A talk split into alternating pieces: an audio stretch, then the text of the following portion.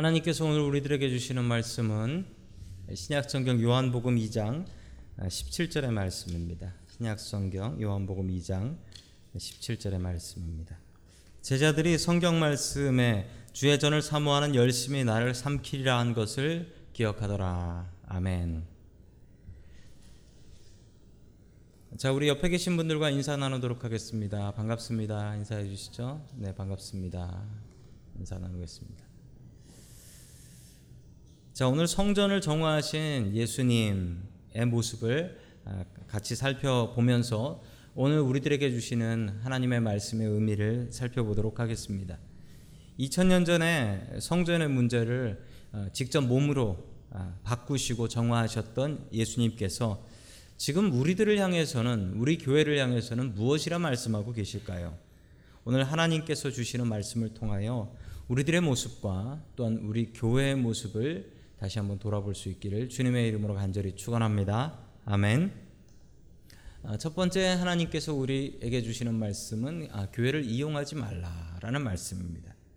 아, 교회를 잘 이용해야죠. 교회 오셔서 기도도 많이 하시고 교회 오셔서 예배도 많이 드리셔야 되고 또 교회 오셔서 별일 없으시면 교회 와서 계시는 건 참 좋은 일입니다. 그래서 열쇠로 안 하고 번호로 하는 건 누구나 들어오셔서 누구나 사용하시라고. 어, 그런데 교회를 이용하지 말라. 이건 뭐냐면 자기의 욕심을 위해서 교회를 이용하지 말라는 것입니다. 자기의 욕심을 위해서. 자, 우리 요한복음 2장 12절의 말씀 같이 봅니다. 시작. 이 일이 있은 뒤에 예수께서 그의 어머니와 제자들과 형제들과 가문에 내려가서 거기 며칠 동안 머물러 계셨다. 아멘. 자, 예수님께서 지난주에 가나 혼인 잔치 예수님께서 요한복음 2장에 예수님의 첫 번째 기적이었다는 가나 혼인 잔치를 지내시고 나서 그리고서 다시 돌아가시는 곳은 가버나움이라는 곳이었습니다. 우리 T 성경 공부 Shepherd Life 하신 분들은 잘 아세요. 저 가버나움이 어딘지. 가버나움은 예수님의 전진 기지 베이스 캠프였습니다. 가버나움으로 항상 예수님께서는 돌아오셨다가 거기서 가르치시고 또 나가시고 이런 일을 반복하셨던 곳이죠. 그곳에서 며칠 머무르셨다가 떠나시게 되는데 자, 그 떠나시는 모습이 13절에 나옵니다. 우리 13절 말씀을 같이 봅니다. 시작. 과 파는 사람들과 돈 바꿔 주는 사람들이 앉아 있는 것을 보시고 아멘. 자, 우리 지도를 보시면요. 이 가버나움에서 예루살렘까지의 거리가 잘 나타나 있습니다. 어떻게 나와 있냐면 102마일이라고 나오고요. 그리고 총 소요 시간은 35시간입니다. 그러나 저 길은 요즘 가는 길이에요. 여러분 성경 공부해 보신 분들은 아시지만 저 길이 틀렸다라는 걸 아시죠? 왜 틀렸냐면 당시에는 사마리아를 피해서 요단 동편으로 건너가서 다시 돌아오는 말도 안 되는 길을 갔었다라는 것을 알 수가 있습니다. 자, 그러면 102마일이 아닙니다. 훨씬 더 멀어져서 한 150마일 됩니다.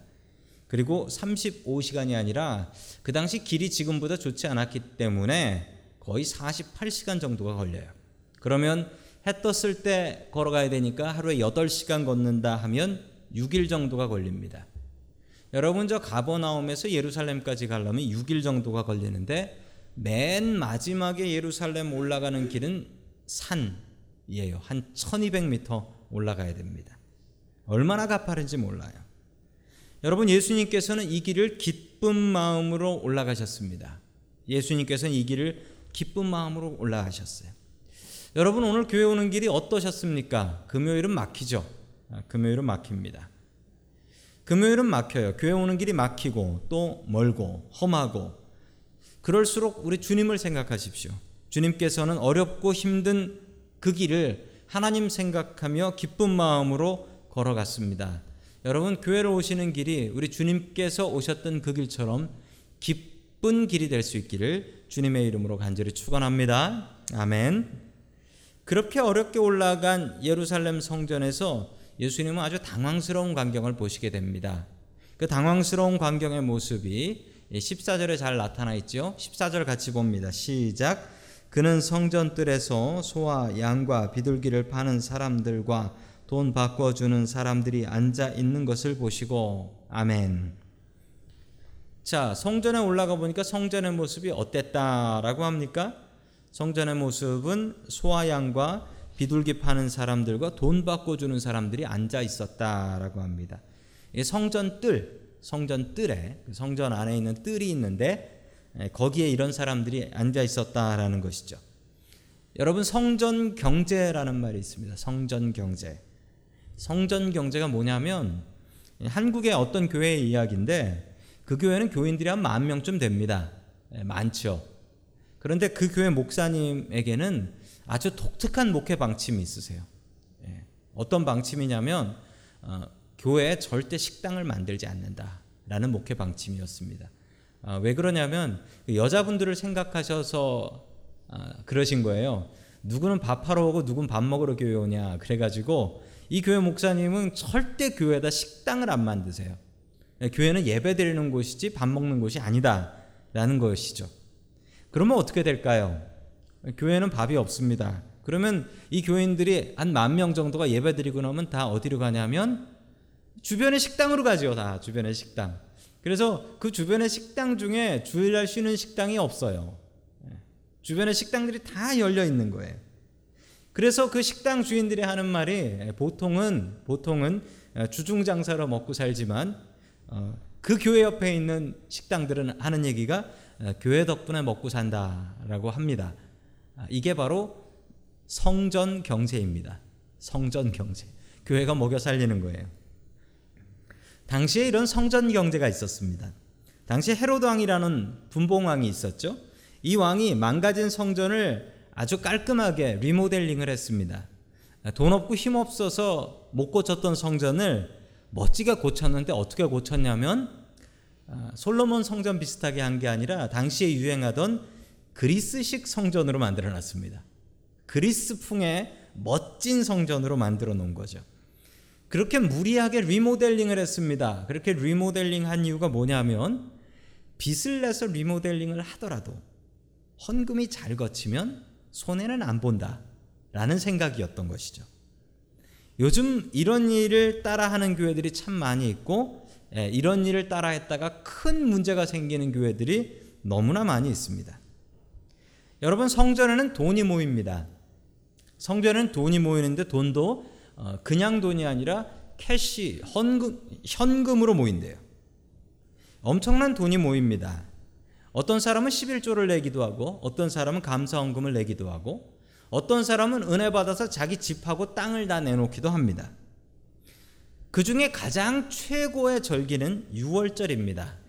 가장 최고의 절기.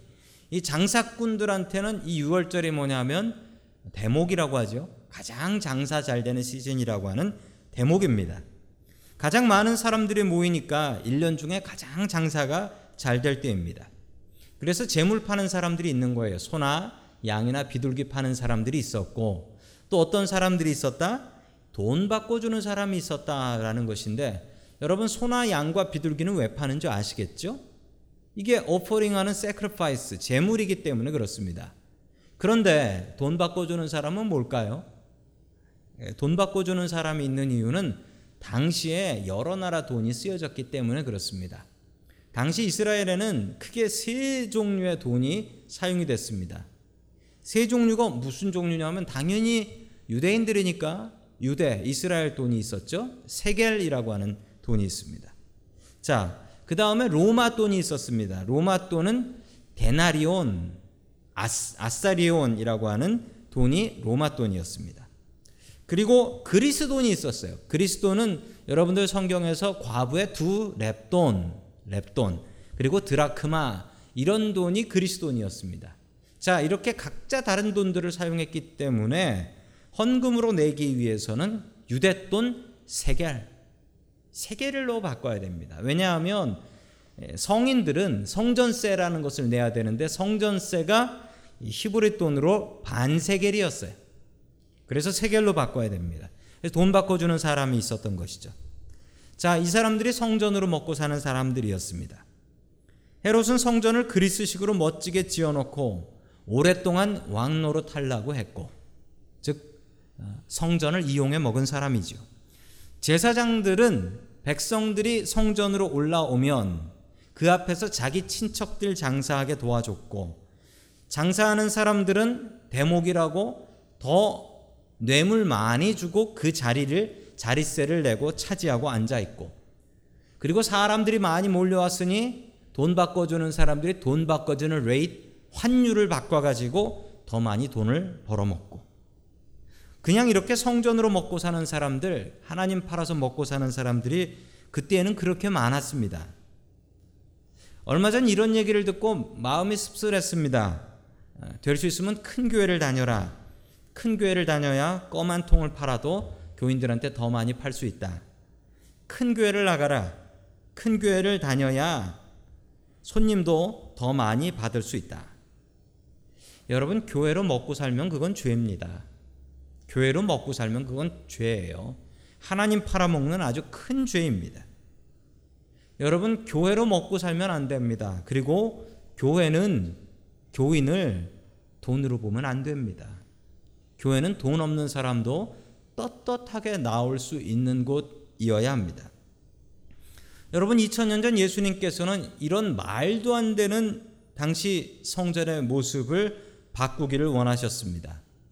여러분 우리들의 모습 그리고 우리 교회의 모습을 다시 한번 살펴보십시오. 주님께서 오늘 우리 교회에 오신다면 무엇을 지적하실까요? 무엇을 바꾸라고 하실까요? 너희들 이건 분명히 잘못했다라고 하실까요? 여러분 그 주님의 음성을 듣고 나 자신과 우리의 교회를 바른 교회의 모습으로 바꿔 나아갈 수 있기를 주님의 이름으로 간절히 축원합니다. 아멘. 두 번째 마지막으로 하나님께서 우리들에게 주시는 말씀은 주님의 집을 생각하는 열정을 가지라라는 말씀입니다. 주님의 집을 생각하는 열정을 가지라. 자, 우리 다 함께 15절 말씀을 같이 봅니다. 15절입니다. 시작. 노끈으로 채찍을 만들어 양과 그것들을 모두 성전에서 내쫓으시고 돈 바꿔 주는 사람들의 돈을 쏟아버리시고 상을 둘러 엎으셨다. 아멘. 성경에 나오는 예수님의 모습과 아주 다른 모습이죠. 예수님께서 예, 폭력을 휘두르신 유일하신 모습입니다. 그러나 여러분 잘 보시면 예수님의 폭력이 폭력이 아닙니다. 왜 아닌지 한번 보시겠어요? 여러분 예수님께서 채찍을 만들어서 사람을 때린 것으로 생각하시는데 잘 보시면 예수님께서 사람을 때리신 게 아닙니다. 뭐죠? 양과 소를 비둘기는 안 때렸어요. 비둘기는 때릴 데가 없어서. 예. 양과 소를 예, 때리셨는데 여러분 이게 때린 게 아닙니다. 또 잘 보시면 여러분 노끈으로 채찍을 만들려면 어떻게 만들어야 됩니까? 예, 노끈을 묶어 가지고 나무 끝에 묶죠. 나무 끝에 묶어서 이렇게 휘두르는 거예요. 그래서 동물들을 때리는 건데 여러분 그냥 막대기로 때리는 게 빠릅니다. 그냥 막대기로 때려서 작대기로 때려내 쫓는 게 빨라요. 근데 작대기로 때려내 쫓으면 동물들이 상처 입을 수 있고 아프기 때문에 거기에 끈을 단 거예요. 그래서 끈으로 때리는 거죠. 예. 때리는 것도 아니고 이제 이 동물들을 몰아내는 겁니다. 성전 밖으로. 자, 예수님께서 폭력을 휘두르신 게 아니라 동물들을 내쫓아야 될 거 아닙니까? 그래서 이 노끈을 채찍을 만들어서 동물들을 내쫓으셨어요. 그리고 돈 바꿔주는 사람의 돈을 쏟아버리시고 상을 둘러 엎으셨다. 사람은 때리지 않으셨어요. 사람은 때리지 않고 둘러 엎으셨죠. 자, 왜 이런 일을 했냐면 여러분 장사하는 사람들이 험해서 그렇습니다. 좋은 말로 나가라고 할 때 나가지 않는 거죠. 여러분 좋은 말로 해서 나가라고 할 때 나가지 않습니다. 예, 장사꾼들이 그렇습니다. 이 장사꾼들이 6월절이라서 대목이라서 자리세를 더 많이 내고 앉아 있습니다. 어떻게 들어와서 차지한 자리인데 그 자리를 젊은 청년 예수라는 사람이 와서 따진다고 쉽게 포기하고 나가겠습니까? 여러분 요즘 같으면은 생존권을 보장하라라고 해서 머리띠 두르고 아마 덤빌 겁니다. 아, 예수는 상인들의 생활권을 보장하라 뭐 이럴 거예요. 예수님께서 이렇게 둘러 엎으신 후에 어떻게 되셨을까요? 아마도 뭐 짐승 파는 사람들은 예수님 지나가고 나서 다시 동물 가져와서 팔고 상 엎어진 사람은 다시 또 상표 가지고 장사했을 것은 분명한 일입니다. 자, 계속해서 17절 말씀 같이 봅니다. 시작. 제자들이 주님의 집을 생각하는 열정이 나를 삼킬 것이다고 기록한 성경 말씀을 기억하였다. 아멘. 예수님께서 이렇게 하신 이유가 뭐라고 합니까? 주님의 집을 생각하는 열정. 이것이 나를 삼켜서.